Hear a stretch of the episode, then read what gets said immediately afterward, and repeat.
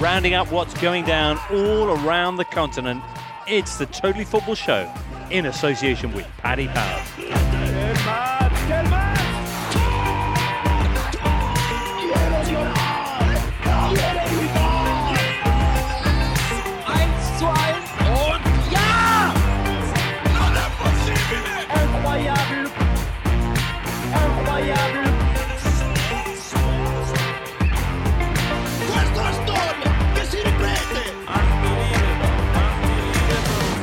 Hello, listener. Thanks for joining us today. In the studio, we've got Julien Laurens. Bonjour. Alvaro Romeo. Hola. James Horncastle. Hello. Who's just back from the Milan derby.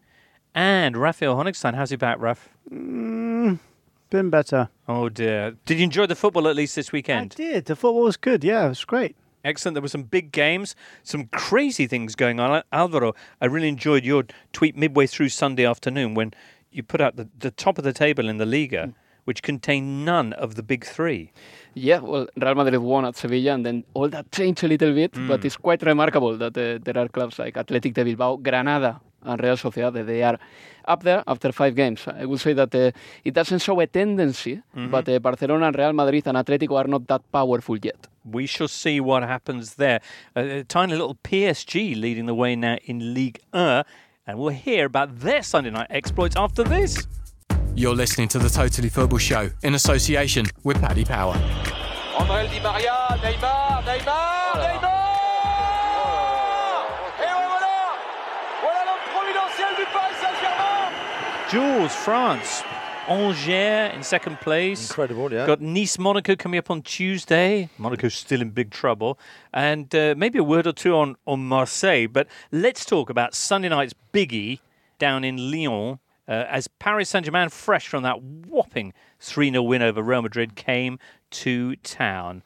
And it was another late Neymar winner. Exactly like he did against Strasbourg, with a, with a lovely goal again, the kind of goal that only he can score, and a phenomenal individual effort, if you want, in the box, with three defenders on his back. He managed to turn around and then hit it with his left foot. And it's just crazy again that he misses the Real Madrid game, which is probably one of the most accomplished performances by a P S G team under Thomas Tuchel, but also a P S G team full stop since the Qatari took over.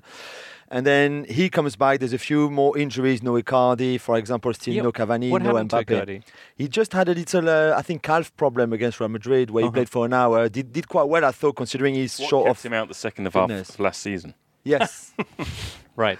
Uh, and and then, but, but Neymar is back, and, and and when Neymar is in that kind of form, even if the game was not always easy, he got a lot of stick from the fans. Every time he was going to take a corner, he was pelted with like plastic glasses and pieces of paper and by all that stuff, fans. Insults and everything. By the Lyon fans. By the Lyon fans, yeah. Right. And he was kicked around a lot by, by the Lyon defenders, but yet he came out at the end and scored that incredible goal. Lyon being quite a buggy team for P S G, because they lost five times since the since twenty eleven when the Qatari took over. They lost five times to Lyon, and the last two visits at the uh, the Parc O L, or the Groupama Stadium, Neymar was injured each time, so he never actually played himself in Lyon. And you know, if he had gone to Barcelona, would have never played in Lyon, which would have been a shame, but better for them. But he came out with that incredible goal to win the game for Paris. It's a silver lining for him, that is, for that move to Barcelona not going through, that he can at last take the field at the Groupama Stadium.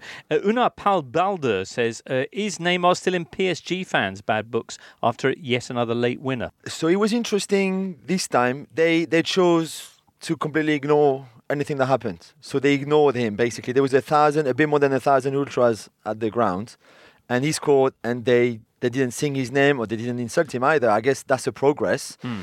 They sounded indifferent more than anything else, really, more than still angry. And there's a home game uh, on Thursday night against Reims at the Parc des Princes. And I guess everyone will see how they welcome him back again to the Parc des Princes after...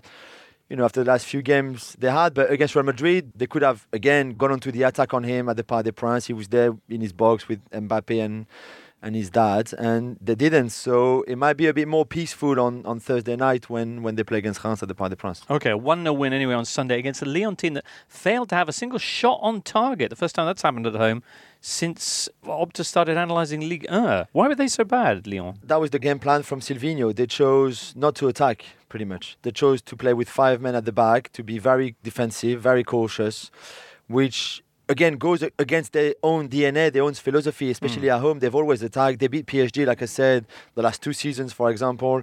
They're usually very good at taking the game away from P S G and making it really hard for them, play quite physical, and there was none of that last night. I thought it was so disappointing from Silvinho to have chosen that way, from the way the, the way the players played that game.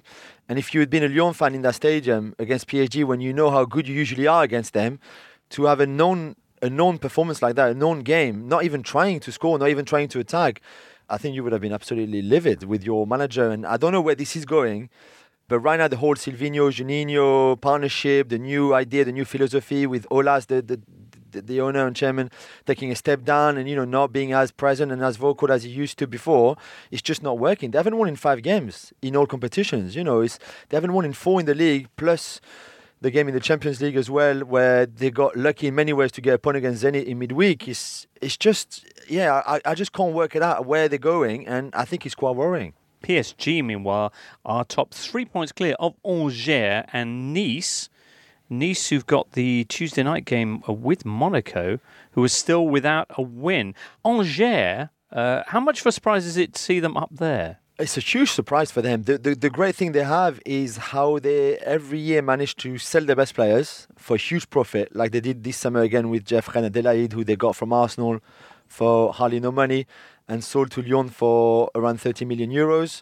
And yet they replace him, they find another way to be strong, they take a gamble on Casimir Ninga, who was a promising player when he arrived at Montpellier and then lost his way a little bit and then scores a hat-trick in eleven minutes at the weekend. And meant that Angers took over Nice for second place. The story mm. about Nice was Casper right. Dolberg, you know, the who came his from watch. Ajax. So he scored, he scored at the weekend for his, his first goal for the club, and they, they, they have a lot of hope for him because they, they've needed a striker for a long time. And so that was Saturday. On Monday, he got his uh, watch stolen in the dressing room, a watch that was worth seventy thousand euros, which is a very expensive watch.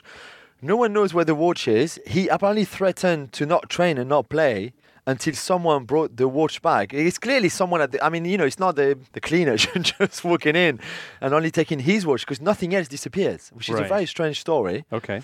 But if anyone knows where Casper Dolberg's watch... It hasn't watch, arrived yet, the watch. It hasn't no, been returned. Not yet. So as it stands, he won't take the field. So he did in the end. They convinced oh, he did. him to did. But there was a point on Monday where he said, I'm not training. Where's my watch? What, what's this? I've just joined the club. What's this club where watches disappear? You'd hope that he's got when a point, he's stolen, it does some time for it. Whoa. Oh, God. This is a great start. was this was is it just a wind-up or not? Anyway. Uh, was he hey. ticked off?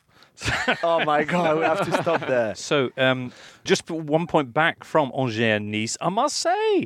Andre Villas-Boas is uh, Marseille. They drew one one with Montpellier. I see that there were three red cards in stoppage time, including one for Dimitri Payet. What what happened there? Yeah, George? He insulted the referee, oh. so got sent off. Uh, Jordan Ferry from uh, Montpellier got sent off as well for um, slapping in the face one of the Marseille players. Then Bouba Kamara got involved and got sent off as well. It was a, there was a big brawl. I mean, Marseille should have won that game. They were by far the better side. They were very good again, I thought. And I think Villas-Boas is doing a really good job there. Uh, and they were frustrated, I think, to only get a point uh, towards the end. It, you know, it was quite obvious. Ferry, like, really got everyone going as well. And then Villas-Boas got mad at the referee in the tunnel because the referee refused to speak to him and to let him enter his dressing room. And Villas-Boas just went mad and said, you know, you ruined the game. How come you don't even want to talk to me? You don't want to let me in? And I think he got a point. I think referees should stop hiding behind the fact that they are above everyone else because they're not really. And when something like this happened, I think it would be good for them to open up and just meet the captains or just the managers and explain what happened, explain why you put your cards out and things like that. But I think Villas-Boas and the, the Marseille players were right to be frustrated. Interesting. Uh, w- another interesting story from France I saw is that the, the French Federation has decided to get rid of La Coupe de la Ligue. Yes, finally, after twenty-six years. It was just is not that, working. Right. It was not working. So this is the French League Cup. Yeah, so your Carabao Cup, basically. Yeah. And it was created for a way of, you know, going into Europe. If you win it, you go into the Europa League, like, like in any other leagues, to make a bit more money, I think, with T V rights and everything. It's just not working. They couldn't sell the T V rights, you know, for the next three years.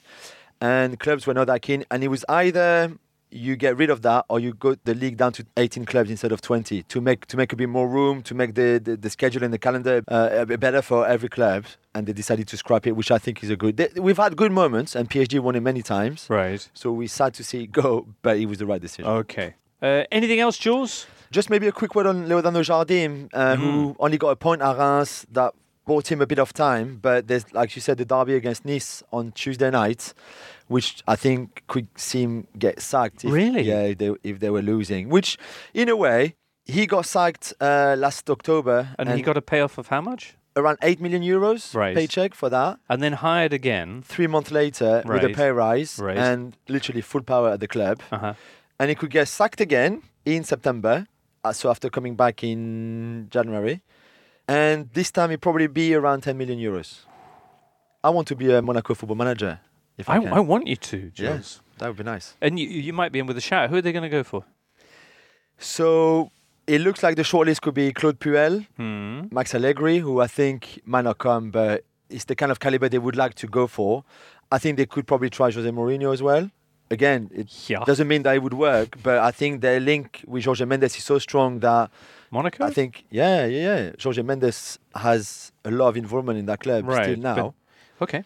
And... You know, I think Laurent Blanc, those kind of people who are still looking for a good club to get into project with. How good would it be if Arsene Wenger got that job? Wow, wouldn't that be All amazing? All those years Full later. Circle. Oh, I would love that. That would be great. Yeah.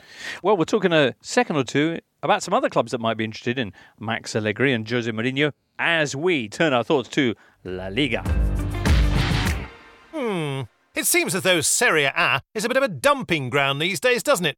Where all the Premier League's footballing flops are sent to get them off the wage bill. It's literally a weekly reminder for Man United of all their very expensive mistakes. But thankfully, with Paddy Power's money-back specials, not all your mistakes cost you as much. Get money back as a free bet on football every week. See on site for the latest. Paddy Power, home of the money-back special. Selected markets only. T's and C's apply. eighteen plus, big gamble aware dot org. On Spotify, smart speaker and podcast platforms everywhere, this is the Totally Football Show from Muddy Knees Media. Premier Sports, the home of Liga and Serie A in the U K, has eleven live midweek games and fifteen games at the weekend, including the Madrid derby. Premier Sports is available for just eleven pounds ninety-nine for Sky and Premier Player customers and also available on Virgin T V. All right then, Alvaro, let's hear about that Liga. Ooh, that's a bit of... Athletic Bilbao's theme. What a magnificent tune that is. And you're top of the table, Alvaro. Yeah, and uh, it's unbelievable because in a year everything has changed for Athletic de Bilbao. I think that last season it took them fourteen games to to get eleven points, and they've got eleven points now after five games, which is quite remarkable.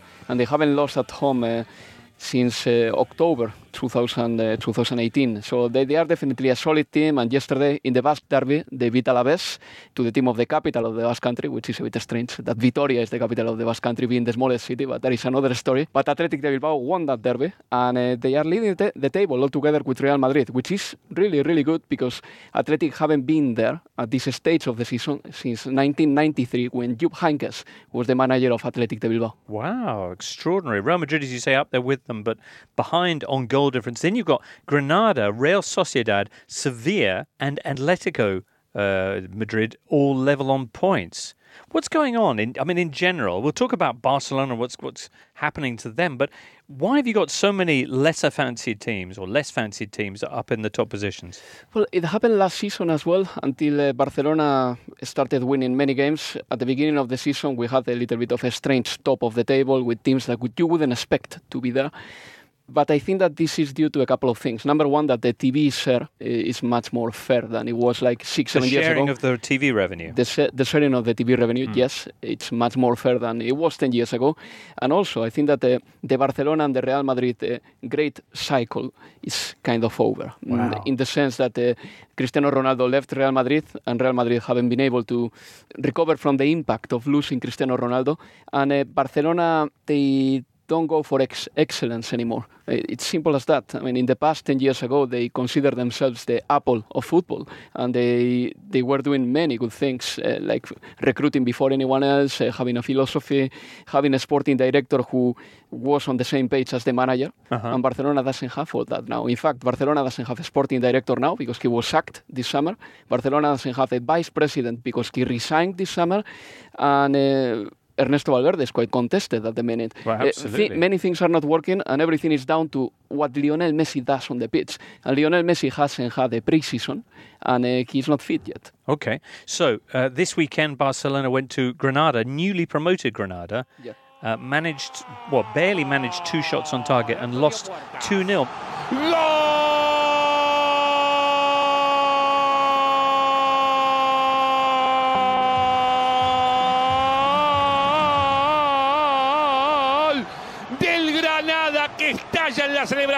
Messi coming on in the second half and making very little difference indeed.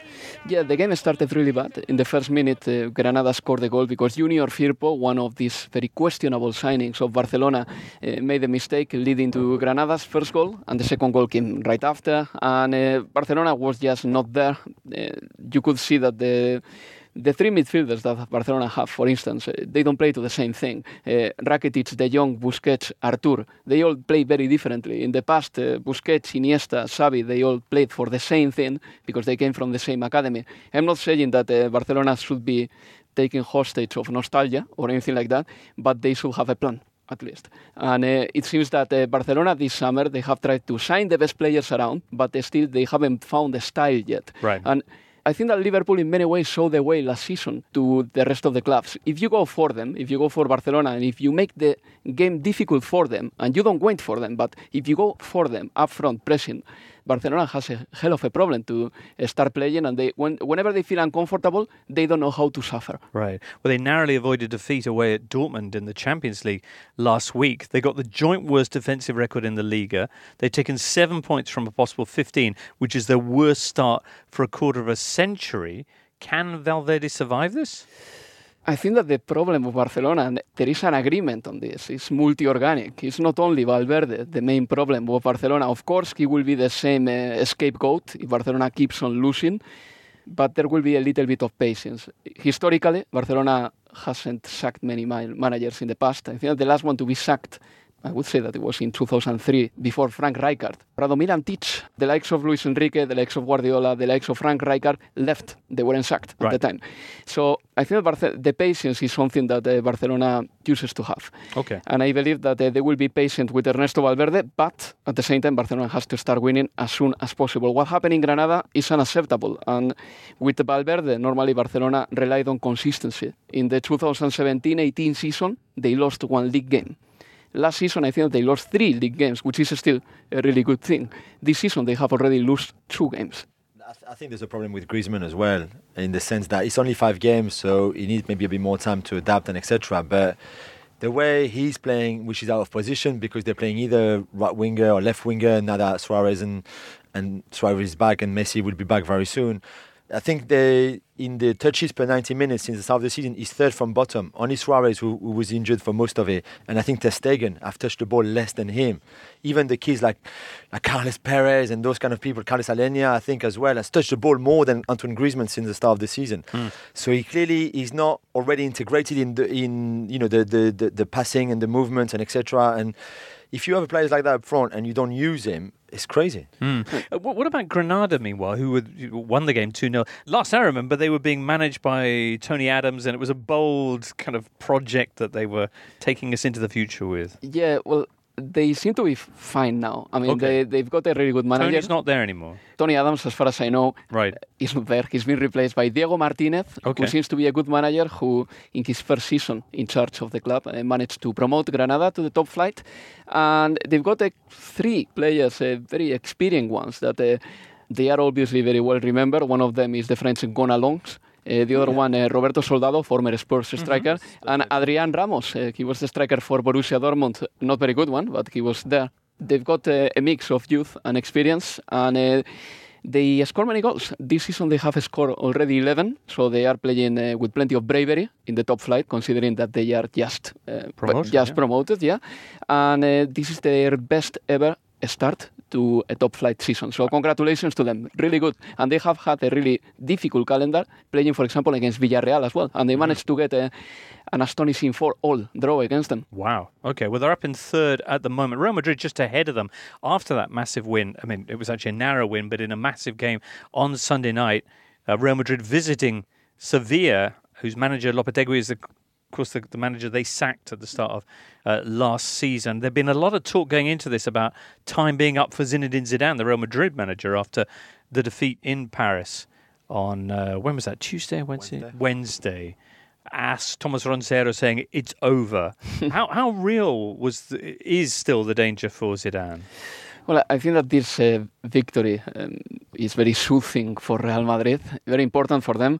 Uh, I wouldn't say that Zinedine Zidane uh, won't be sacked in three, four weeks if Real Madrid gets already bad results again. But uh, the loss in Paris was very, very difficult to handle because they lost three nil and uh, P S G didn't have some of their biggest stars on the pitch mm-hmm. either. And uh, Real Madrid was definitely worse than uh, P S G were. Um, but I think that this time they played against Sevilla, a team that, uh, even though they were leading the table, they have uh, some structural problems. For example, they don't have any quick players. If they want to play counter-attacks, that doesn't make any sense. And they don't have a good striker yet, because De Jong doesn't seem to be that guy who can replace and make forget uh, Wissam Ben Yedder, who was a terrific striker for Sevilla. Right. But anyway, winning at Sevilla is a really important thing for Real Madrid, because they get now eleven points, and the, the main reason why, in a way, Valverde and uh, Zinedine Zidane are not getting more stick is because Real Madrid and Barcelona aren't doing too well recently, neither Atlético de Madrid. So the weaknesses of the other teams are uh, making it easier to handle its own crisis to Real Madrid and Barcelona. Right, okay. Uh, speaking of crisis, quick word on Valencia, who were surprise winners at Stamford Bridge last midweek, held to a one one draw by Leganés on Sunday amid fierce protests from the fans at owner Peter Lim. The fans kicking off but over the, the sacking of Marcelino, and, and uh, how do you see this situation playing out? Uh, well, I think that uh, I saw Albert Celades uh, in the in the press conference uh, after the Chelsea-Valencia game, and uh, he didn't seem to be a leader yet, the Valencia leader yet. He seemed to be a guy who was just landed and he was trying to understand the situation. Mm. I don't think that it helps the fact that when he gave his first press conference in Stamford Bridge, the Valencia captain Parejo wasn't with him right. because he decided not to be there as a way of sending a statement to Peter Lim, Valencia owner.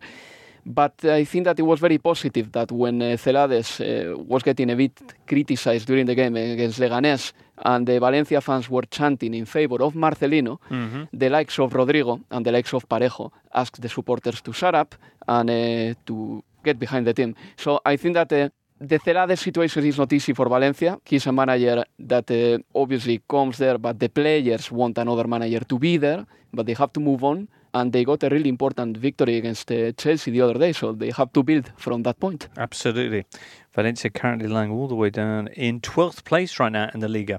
Very interesting. Next up, Rafa, how about we spend some time with the Bundesliga? You're listening to the Totally Football Show in association with Paddy Power. Wow.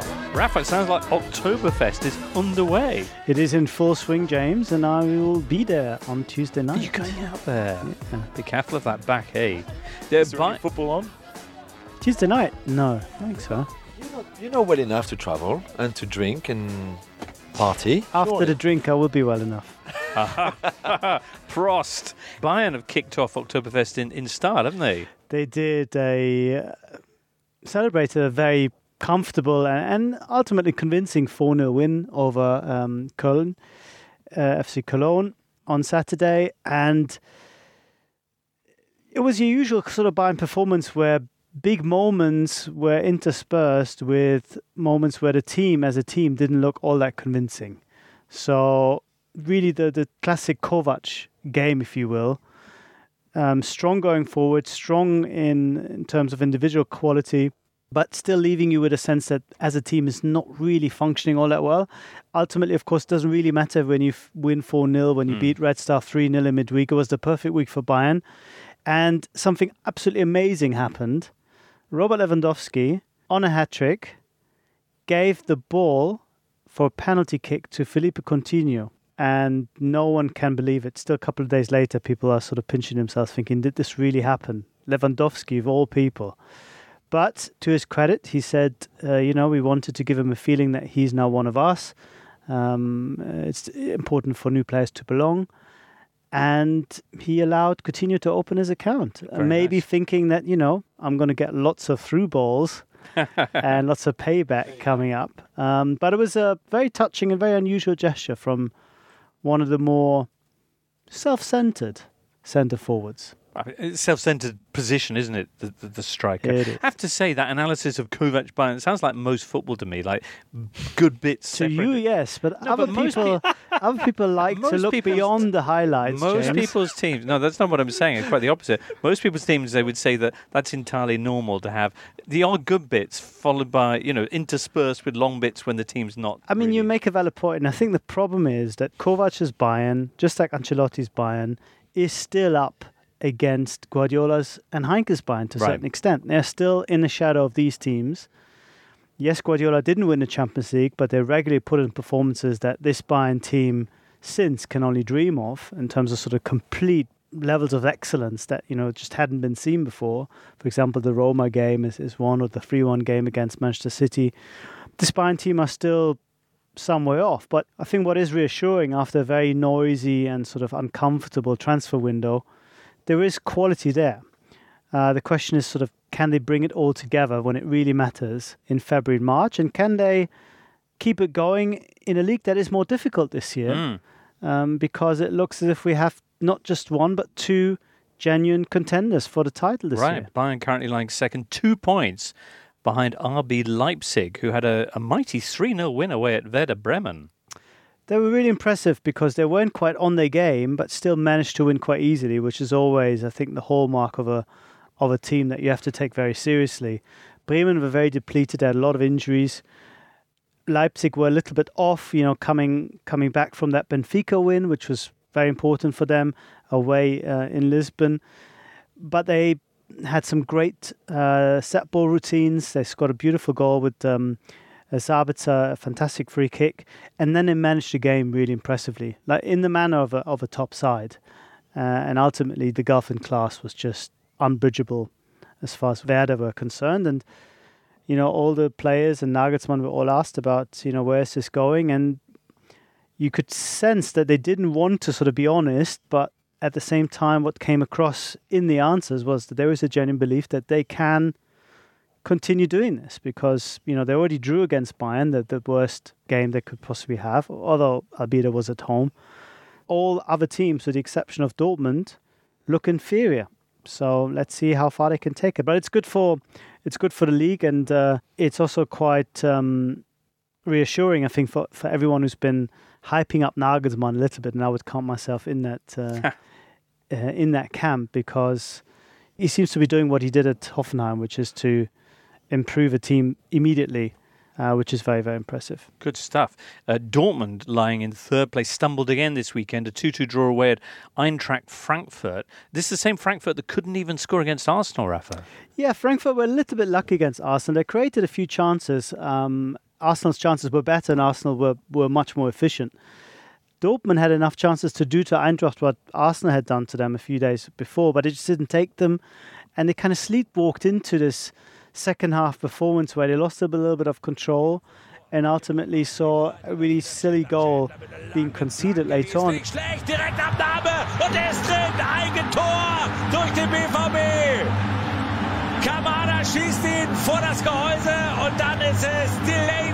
inevitable question about mentality and psychological frailty came up, and uh, it was quite uh, telling that Marco Reus took it very personally and said, oh, all this This rubbish talk about mentality, you know, you can, uh, I can't hear it anymore. This is has nothing to do with that. And you kind of sympathise with them. But of course, until Dortmund do it and until Dortmund see out these kind of games, that would always be the easy accusation level at them, that they're somehow sort of deficient when it comes to being resilient. It, it was disappointing because of completely needless Uh, way of throwing away two points, which looked in the bag until mm. three or four minutes before the end. One of five teams there, level three points behind Leipzig. So it's pretty tight at the top, eh?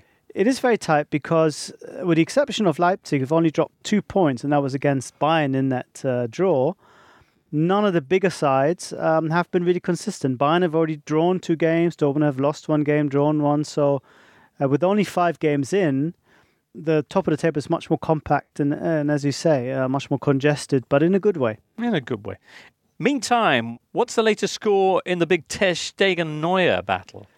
Well, I think even the Bayern players were a little bit embarrassed because what happened after the Red Star game was right. that Uli Hoeneß, the Bayern president, took up the opportunity to complain about ter Stegen's Uh, very vocal disappointment for not playing uh, for Germany, about the fact that he said the South German press haven't been supportive enough of our player, whereas the West German press, he meant l- geographically, not politically, um, have been really supportive of ter Stegen. Of course, he played at, at Gladbach in that area before.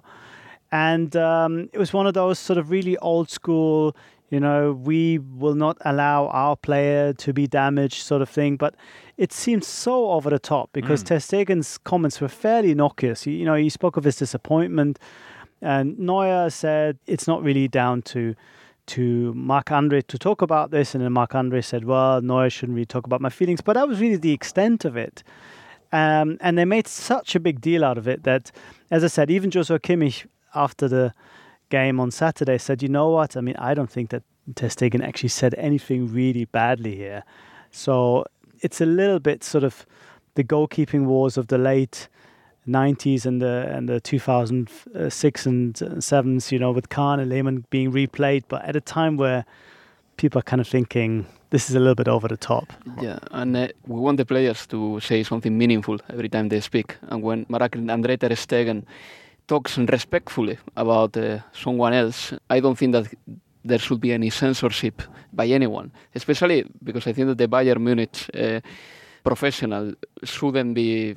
That is not the job of a Bayern Munich uh, professional, just to make someone shut up. Uh, they, they see it as their job to protect their player and to put pressure on the German F A to keep playing Neuer instead of ter Stegen. And that that is Uli Hoeneß's very old school understanding of what a president should do, you know, protect his players all the time.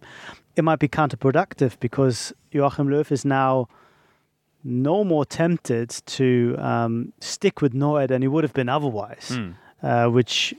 You know, Neuer, Neuer's place is pretty much guaranteed until the Euros. Then we have to see what happens after. Neuer might retire. It might not be even an issue until then. But I think this came very much as a result of ter Stegen's really strong performance in Dortmund, when he was really the key reason why Barcelona escaped uh, with a point. And also, which is something that wasn't really talked about, Mats Hummels playing really well in that mm. game. Because basically...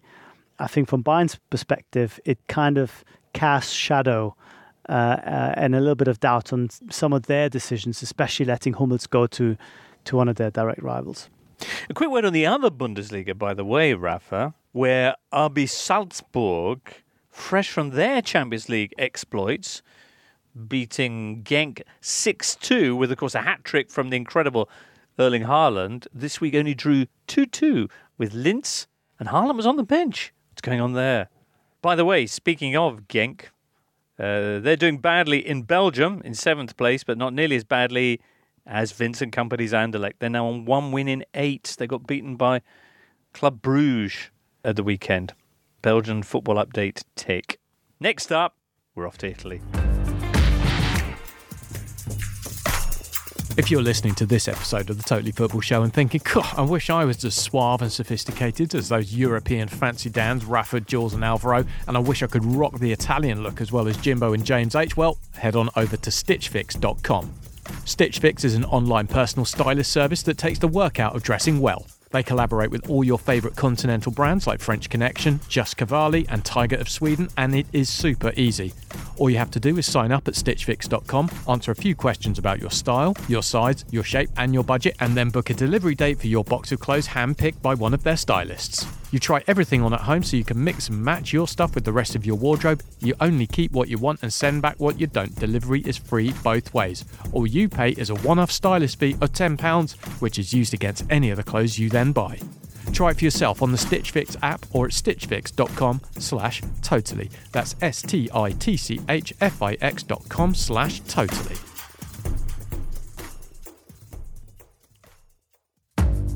You're listening to The Totally Football Show with James Richardson. James, you're just back from San Siro, you crazy thing. Well, San Siro was Saturday night, James. Oh, yeah, and then you went to Bologna-Roma. I did indeed. Wow, what a weekend. All right, tell us about San Siro, first of all, because it looked amazing. The the stadium, the soon-to-be much-missed stadium, probably, uh, decked out in all the colours you could want. Yeah, I think you're probably going to still have six years. Six? Of San Siro. Right. Because they've got the Winter Olympics, haven't they? Milano Cortina. And they want to do the opening and closing ceremonies at San Siro. Okay. Because the, the, the, the presentation of the new project, at least they're going to decide, apparently, on which project they're going with on Tuesday. It's due to be announced. They're making a final decision. I, I know that there, there's a launch right. planned for this week where the stadium plans are all going to come out. Inter and Milan collaborating, of course, on this. So that's what I'm aware of. And they're talking about three years to build the new place next door to the yeah. current San Siro. But yeah, as you say, the Winter Olympics is the is the X factor in all of that. But the atmosphere was incredible. Right. Great choreography, even by the Milan Curva Sud standards. Mm. Less so from Inter. But ultimately, the only thing that Milan won all night, I suppose, was that choreography, because the team did not show up. Lukaku! Ha raddoppiato l'Inter. Esattamente al minuto trentatré nel corso del secondo tempo. Romelu Lukaku. Very disappointing uh, from from Milan, who have only scored two goals so far this season, um, only one from open play. And when you look at the start that they've had, couldn't have really been any easier for Marco Giampaolo, the new manager, because they had two of the newly promoted clubs, um, Brescia and Hellas Verona, and they also played Udinese, who the last couple of years have tended to be fighting against relegation. And I think one of the reasons why the criticism of Giampaolo has been quite severe in the aftermath of, of this defeat is that Milan are not in Europe. He's had all week to prepare, whereas Inter didn't. They were involved in the Champions League. He's had more time to integrate the six new faces. And again, we only see one of them starting. And even though they're playing this kind of four four two diamond, which we all associate Giampaolo with, we're certainly not seeing Milan play with the same style that his Sampdoria sides did, not create any chances, really. Mm. And and the chances that do come uh, are not from the team playing well, consolidated spells of good possession. They're players essentially capitalising on mistakes and then counter-attacking and carrying the ball up the pitch and then not really knowing what to do with it. Um, so Giampaolo, again, I think afterwards, I was worried watching his press conference because he was asked, do you think you can finish fourth? And he said, do you think you can even finish, I think is the question right now. Can you even eat your panettone? Well, this is the, the problem that he's got to face because the fixtures are coming thick and fast between now and the next international break in October. And the difficulty rating is going up a notch because they've just played Inter, they've lost that game, they've got Torino, they've got Fiorentina and Sampdoria. Those three teams, I'd say, not going through the best of periods, but at the start of the season, you'd look at those teams and think they are the ones that are going to be competing for Europa League, right, or maybe even aspiring for more. So it could be quite an unforgiving section of the season for Giampaolo, and it's going to, I think, be a real measure and a test of the faith that Zvonimir Boban, Paolo Maldini and the hierarchy at Milan have um, in this manager, because at the moment he's putting a lot of square pegs in round holes, trying to fit players who clearly are not comfortable in the positions he's playing um, and the style he's playing. Also just want to see more of their new players, like Benacer, who was mm. very good at Empoli last year, player of the tournament in the African Cup of Nations, which he won with Algeria. I think that's mystified some of the people at the club that he's only started one game so far. Teo Hernandez came on, final twenty minutes of the derby, and looked pretty good. Why wasn't he starting from the beginning? And Again, we saw flashes from Leao, big signing from Lille, twenty-five million. That suggests that there is room for this team to grow, room for it to improve, but that improvement needs to come very, very quickly. Mm. Melancholy, as the Gazzetta put it. Nice nice, nice turn of phrase that. Uh, a two nil win anyway for Inter. It was a busy game, actually. Uh, two goals, another two were disallowed, and Inter hit the frame of the goal three times as well. Mm. So pretty dominant performance. Yeah, very dominant from start to finish. Uh, there were a couple of scares that Inter had towards the end of the first half, uh, purely from, from Milan counter-attacks, which came from Inter mistakes. But you had D'Ambrosio somehow hit the post from point-blank range. Candreva in stoppage time hit the post.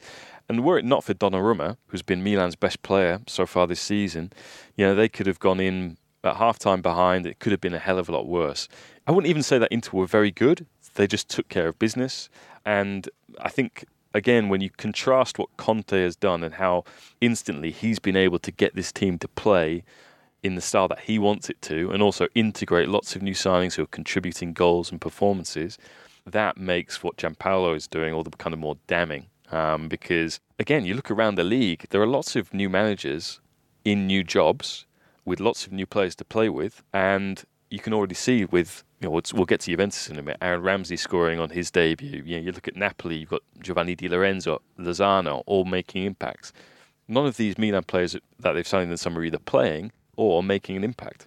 James, we all saw um, Conte's Inter in the Champions League being very underwhelming. Uh, they played Dudelange, or who, who was it? Slavia Prague. Slavia Prague. How big was that performance in that context? Because Lukaku, for example, didn't look very good. Conte as a manager hadn't looked very good.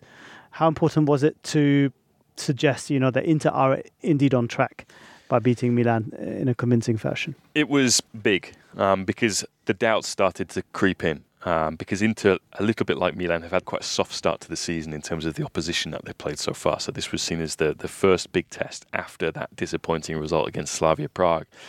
And Conte was very self-critical, in part, I think, to take some of the responsibility away from the players. But he said, you know, I'm a donkey. I'm the biggest donkey of them all. You know, if this was a class, you know, put the dunce hat on me. I'll go sit in the corner. And I haven't slept. Do me slept. a favour. Kick this butt. Yeah.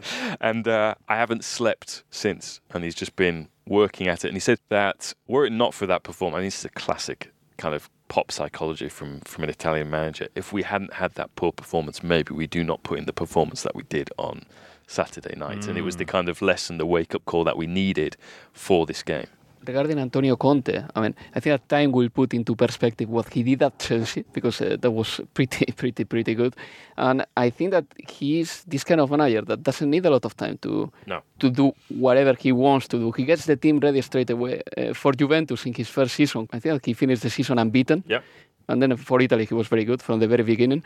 Same thing for Chelsea. He won the title in the first season as well. I don't know if you see him winning the season again with Inter in his first. I think so, because you know, they have margins for improvement. It's clear. I mean, even with Lukaku. Uh, Lukaku, I don't think, has played particularly well in his, his first four games for, for, for the club. And yet he's scoring goals. You know, three he's got goals, th- no? Three and four. Mm. Um, and, you know, this is someone who had back spasms before the Slavia Prague game. Still, I think, in terms of mobility, not the best. And is still learning to play with new teammates. Once he gets firing, Um, and he's, he's fit and in form, you know, that is quite the proposition. And we also have to see what Conte does with Alexis as well, because mm. if he, if he can uh, reawaken what we saw in Alexis at Udinese, at Barcelona, at Arsenal, then that could be pretty tasty as well. But I think the biggest contrast of all in this in this derby was the difference in quality between one midfield and the other, because I think Inter's midfield at the moment looks like the best it's been since the treble. Inter are in action. Inter two points clear at the top of the table right now of Juventus. They'll be taking on Lazio on Wednesday night, while Tuesday sees Juve travel to Eugenio Corini's Brescia. Mario Balotelli. Mario Balotelli. He's back. N- never trained so hard in my life, says Or Mario. trained at all. trained at all, right. I've been training, says Mario. First time. At what, no. we don't know. No. He but, he's, um, he's as fit as when he was at City when he was twenty or something like that. Is so, that right? Yeah. Uh, you meant, uh, How much it, is that saying, though? Well, anyway, Juventus, meantime, are coming off a two one win against Verona, which saw, as you mentioned, Aaron Ramsey scoring on his debut, although admittedly it did go off Corey Gunter's bum. It did. Yeah. And I think Maurizio Sarri, he gave him an hour. Mm-hmm. And I think he was not critical, but on the sideline, he I don't think he was completely happy with what his midfielders were doing, because when Juventus lost the ball, they didn't go after and try and win it back straight away. They instead did what they always do under Allegri, which was sort of back off and go and defend in their own penalty area. And Sarri just does not want that at all. Um, but yeah, I think it was pretty encouraging from Ramsey, particularly some of the combinations that he had with Ronaldo and whoever the fullback was on the side that he um, he was playing. And uh, he'll be better for, for that. But uh, again, you know, Juventus, they had to come back from behind in this game. Buffon had Bizarre to be... Bizarre way that Verona scored. So this was really early on. Oh, it's amazing. A penalty to Verona. And Samuele Di Carmine, who used to play for Q P R, hits the post. Bounces back out to one of his teammates, who hits the crossbar. Yeah, and then Miguel Veloso, from like thirty-five yards out, most difficult chance of all, bends it to the top corner. Palla sulla traversa, ancora Verona, rete! Faroni, strepitoso! The um, fans, the tifosi had to, or at least the ultras had threatened, both before the Atletico game and indeed for this one, that they were going to cause trouble after Juve had basically reported certain Capiultra to the police for Uh, an attempt to blackmail them, but the game passed without incident whatsoever? Yeah, I mean, there was some chance, um, give us our ultras back, and uh, things like that. The Curva Sud wasn't empty as some people anticipated it to be. Um, there were no flags, um, and there was a there was a very big police presence behind um, the, the Sud. But yeah, funny that they should threaten Juventus after, you know, essentially being turned in for threatening them. Ha! You know, at least they're so consistent. There were problems with the fans at the Atalanta-Fiorentina game with uh, some racist chants for... Uh, right, and the referee suspending the game there for three minutes. Yes, uh, following the protocol. Um, he was on the side of the pitch where Dalbert was um, the victim of this abuse. And uh, the referee, I think it was Daniele Osato, uh, you can see quite clearly on the, the labiale, the lip read, um, that he says the next time we're going off. Right. Um, and Atalanta have actually just put out a statement disassociating themselves from racism, showing solidarity with Dalbert. And I, I think it's been quite interesting that this weekend, for example, Inter and Milan, they made it the derby against racism. Mm. Um, and I think the, the press release that Milan put out in particular was very strongly worded. Um, Ivan Gazidis and Elliot and the club want to come out and kind of take a lead where there is no leadership against this issue. Um, so I think that is a, a promising sign. In the meantime, however, these incidents continue, and it would be quite easy for someone to predict that, you know, Juventus Brescia, Balotelli uh, making his debut, you don't want to see it, but it would not come as a surprise if a story coming out of that game would be some kind of racist incident, which oh. is a shame. Yeah, it would be a become, terrible It's shame. become all too predictable. Well, particularly with the, a group of the fans who are looking to cause trouble for the club. Well, uh, and also, like, again, in this, this Atalanta statement, you know, I commend them for coming out and condemning it, but at the same time, it's always, it's just a few idiots. Mm. It's not these idiots. You tot them up. They're hundreds. They're thousands over the course of the season. To, again, to come out that this is a minority, if it's happening every every week, it's normal, which is abnormal in twenty nineteen. Mm. Atalanta-Fiorentina finished two two, uh, featuring the first Fiorentina goal from Franck Ribery. I have to say, he looked. I thought he looked amazing. For a thirty-six-year-old, for seventy minutes, he looked fantastic. And the goal, that volley with his left foot, the cross by Chiesa, and their relationship looked so good already. Fiorentina still without a win in, what, eight months, is it? Bottom. eighteen games, James. Uh, it's the worst run since nineteen thirty-eight. That's the only time they've done worse, when they were on a twenty-one game winless streak. Right. Bottom of the table.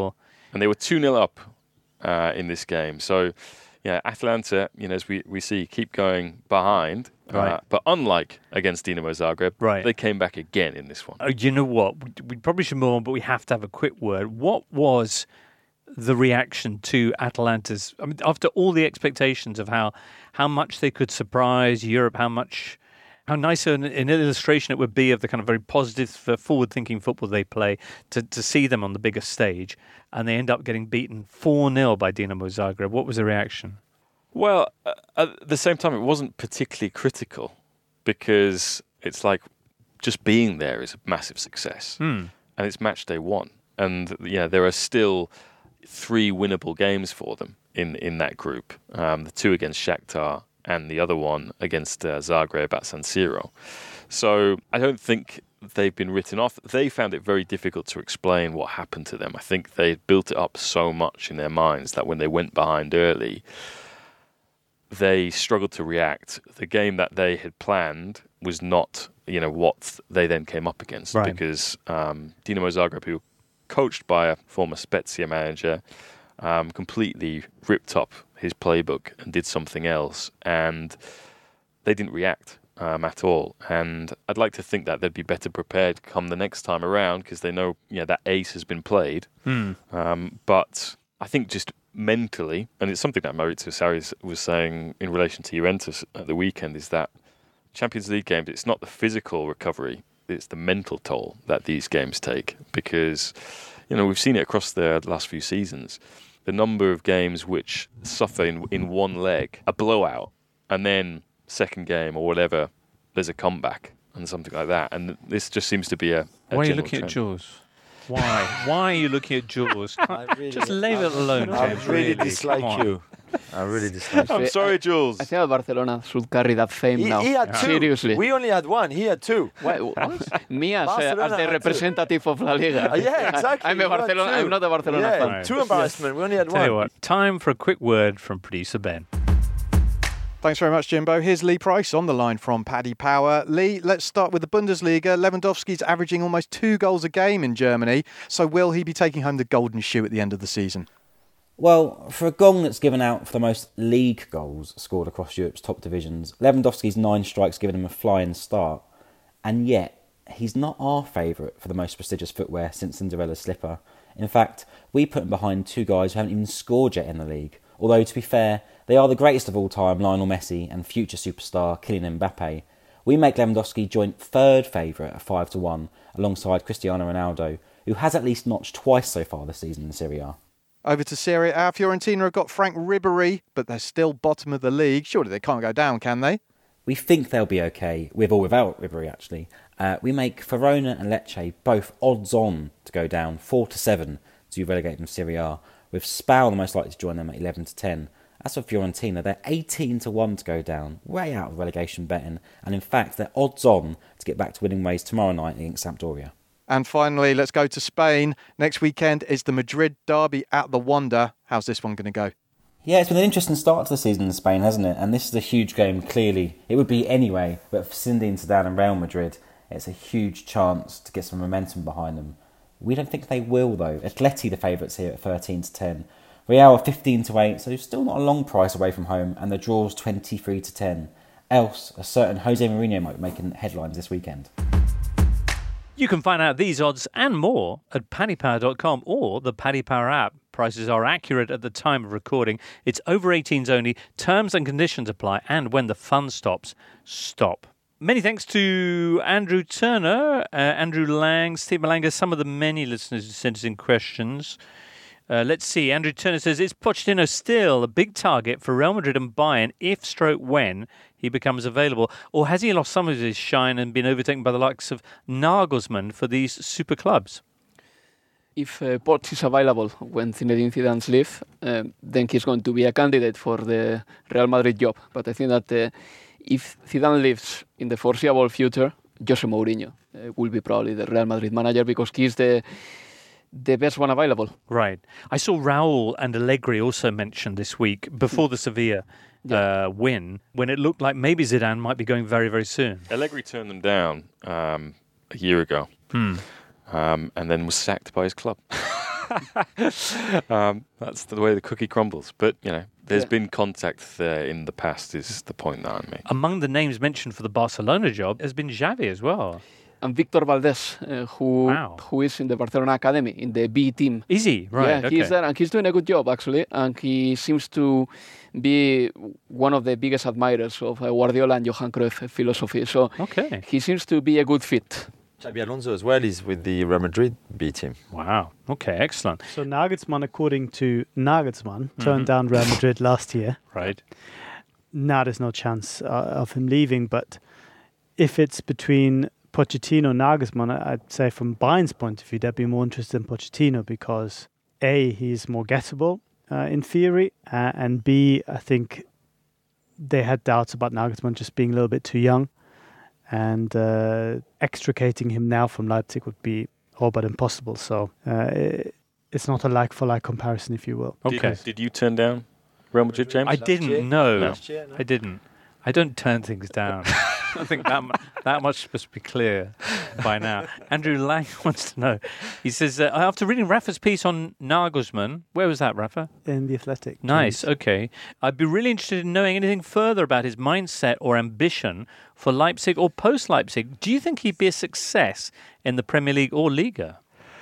Well, I mean, he's still only thirty-two. He's still only uh, at his second... That's insane, isn't it? That's amazing. Yeah. At his second club. Right. Um, I think it's a natural progression for him to go from Hoffenheim to Leipzig. And right. I think by his own admission, he felt that it was a good place to grow because perhaps he wasn't quite ready to go abroad and take a, a bigger, more pressurized club. So everything I've seen from him so far, both in terms of results, but also the way he carries him, the way that players who work with him talk about him afterwards, suggests that he is a very, very special manager who could probably, because he's adaptable, intelligent enough to succeed just about anywhere he goes. Mm. So I have no doubt that this guy is going to be with us for a very long time, winning winning big things. May I say that uh, perhaps not in the case of Nagelsmann, but uh, normally if a manager is ready, it's ready from the beginning. Uh, in fact, the first year of Pep Guardiola was fantastic. The first year of Jose Mourinho was amazing as mm. well. So I, th- I don't think that the experience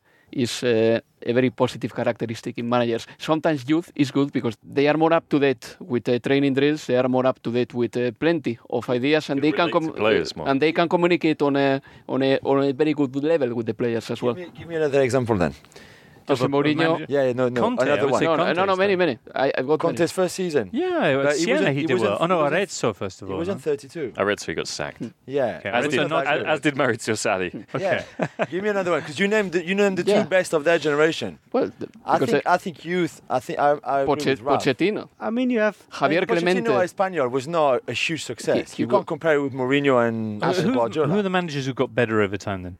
Luis All Gaal. Of them, it's no, by definition. Jules, the more experience Jules, you get, the no, better no, you Lu- get. Luis van Gaal. With the exception of Johan Cruyff. I mean, the, I mean, come on. No, but I mean, the, the, their best period was when they were well, young. Can we go back in the nineteen fifties as well? No, I'm telling you. The, no, but Johan Cruyff. I don't Ar- think Arrigo it's necessarily in either or yeah, scenario. Saki is a great shout. I think that youth is, uh, I mean, experience is not necessarily. It's not an either or scenario. No, no, no, no not at all. Alvaro's point is correct that you have a lot of managers who come in and have almost their best times right at the start. From the beginning. Not when they're thirty. Not when they're thirty. That's the point I'm making with Nagelsmann. Not that, not when they're thirty. And Nagelsmann is a, an outlier in that sense, yeah. But there's other young... I'm not sure if Eddie Howe... What about thirty, Dom, Dominic uh, German? I mean, what's happened to him? Yeah. I mean, I think the, there will always be Eddie Howe of the special situations. If you're a former icon at the club and then you take over from within the club, I think you have a better chance of succeeding Simone than coming, Henry, than, Simone than coming from... from no, but he has Simone actually done well. Success, my, my, my, coming my, from the thing. Outside my in. Po, but, uh, so if you're a Nagelsmann a year ago, you know, you're thirty-one and mm. you've just coached Hoffenheim for three and a half years, mm. if you have the offer from Real Madrid, if you're smart, you don't take it. Yeah, because you know Real Madrid is going to be a bit of a shambles, and your reputation might might go, and you're not quite ready for that yet. O- only thing I'm saying is that the experience is not necessarily a virtue when it comes to managers. Didier Deschamps, a French guy, at Monaco, he did fantastic from the beginning. Right but after they finished fifteenth the first season. They yeah, didn't win a f- game in the first seven days. And then he reached the Champions League final in two thousand four. Yeah, yeah, but experience by itself is not a virtue. Otherwise, Kurbishly and, and Pardew and all these guys and Big Sam would be in huge demand. Yes. But I think talent plus experience... Is, sometimes, is a strong combination. Some, sometimes talent plus freshness can be as effective as talent plus experience. That's what those examples tell us. And you can't deny the existence of those examples because, I mean, it's incontrovertible the way that people like Guardiola came in. Yes, they're special, but those are the cases when it works. That's true. That's mm. true. Uh, here's a question from Steve Malanga, which is... Oh, thanks, Steve. Could you give us a quick chance to mention, just as we wrap up, Napoli. He says, is Llorente, the big man Napoli, need to add balance to their attack, or is this just a short run of good luck? They were involved in a big four one win at Lecce, weren't they? He scored, didn't he? Llorente did got two, I think. He's been brilliant. Yeah. Um, scored two, won a penalty. You think he scored... second goal against uh, Liverpool. Liverpool. He yeah. also set up one of Mertens' goals on his debut against uh, Sampdoria. Um, I think for a centre-forward, they're a great team to play for because of the number of chances that they create. But what was really interesting about the weekend's game was Ancelotti made eight changes. And I must say, you know, Ancelotti, I actually do think he is He's not in decline. I think he is getting better with age. It's almost like he's getting better with experience. No? That team is...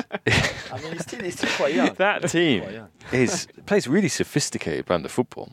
And it completely explains why managers kind of get really frustrated with journalists saying, what system do you play? Do you play four three three? Do you play four two three?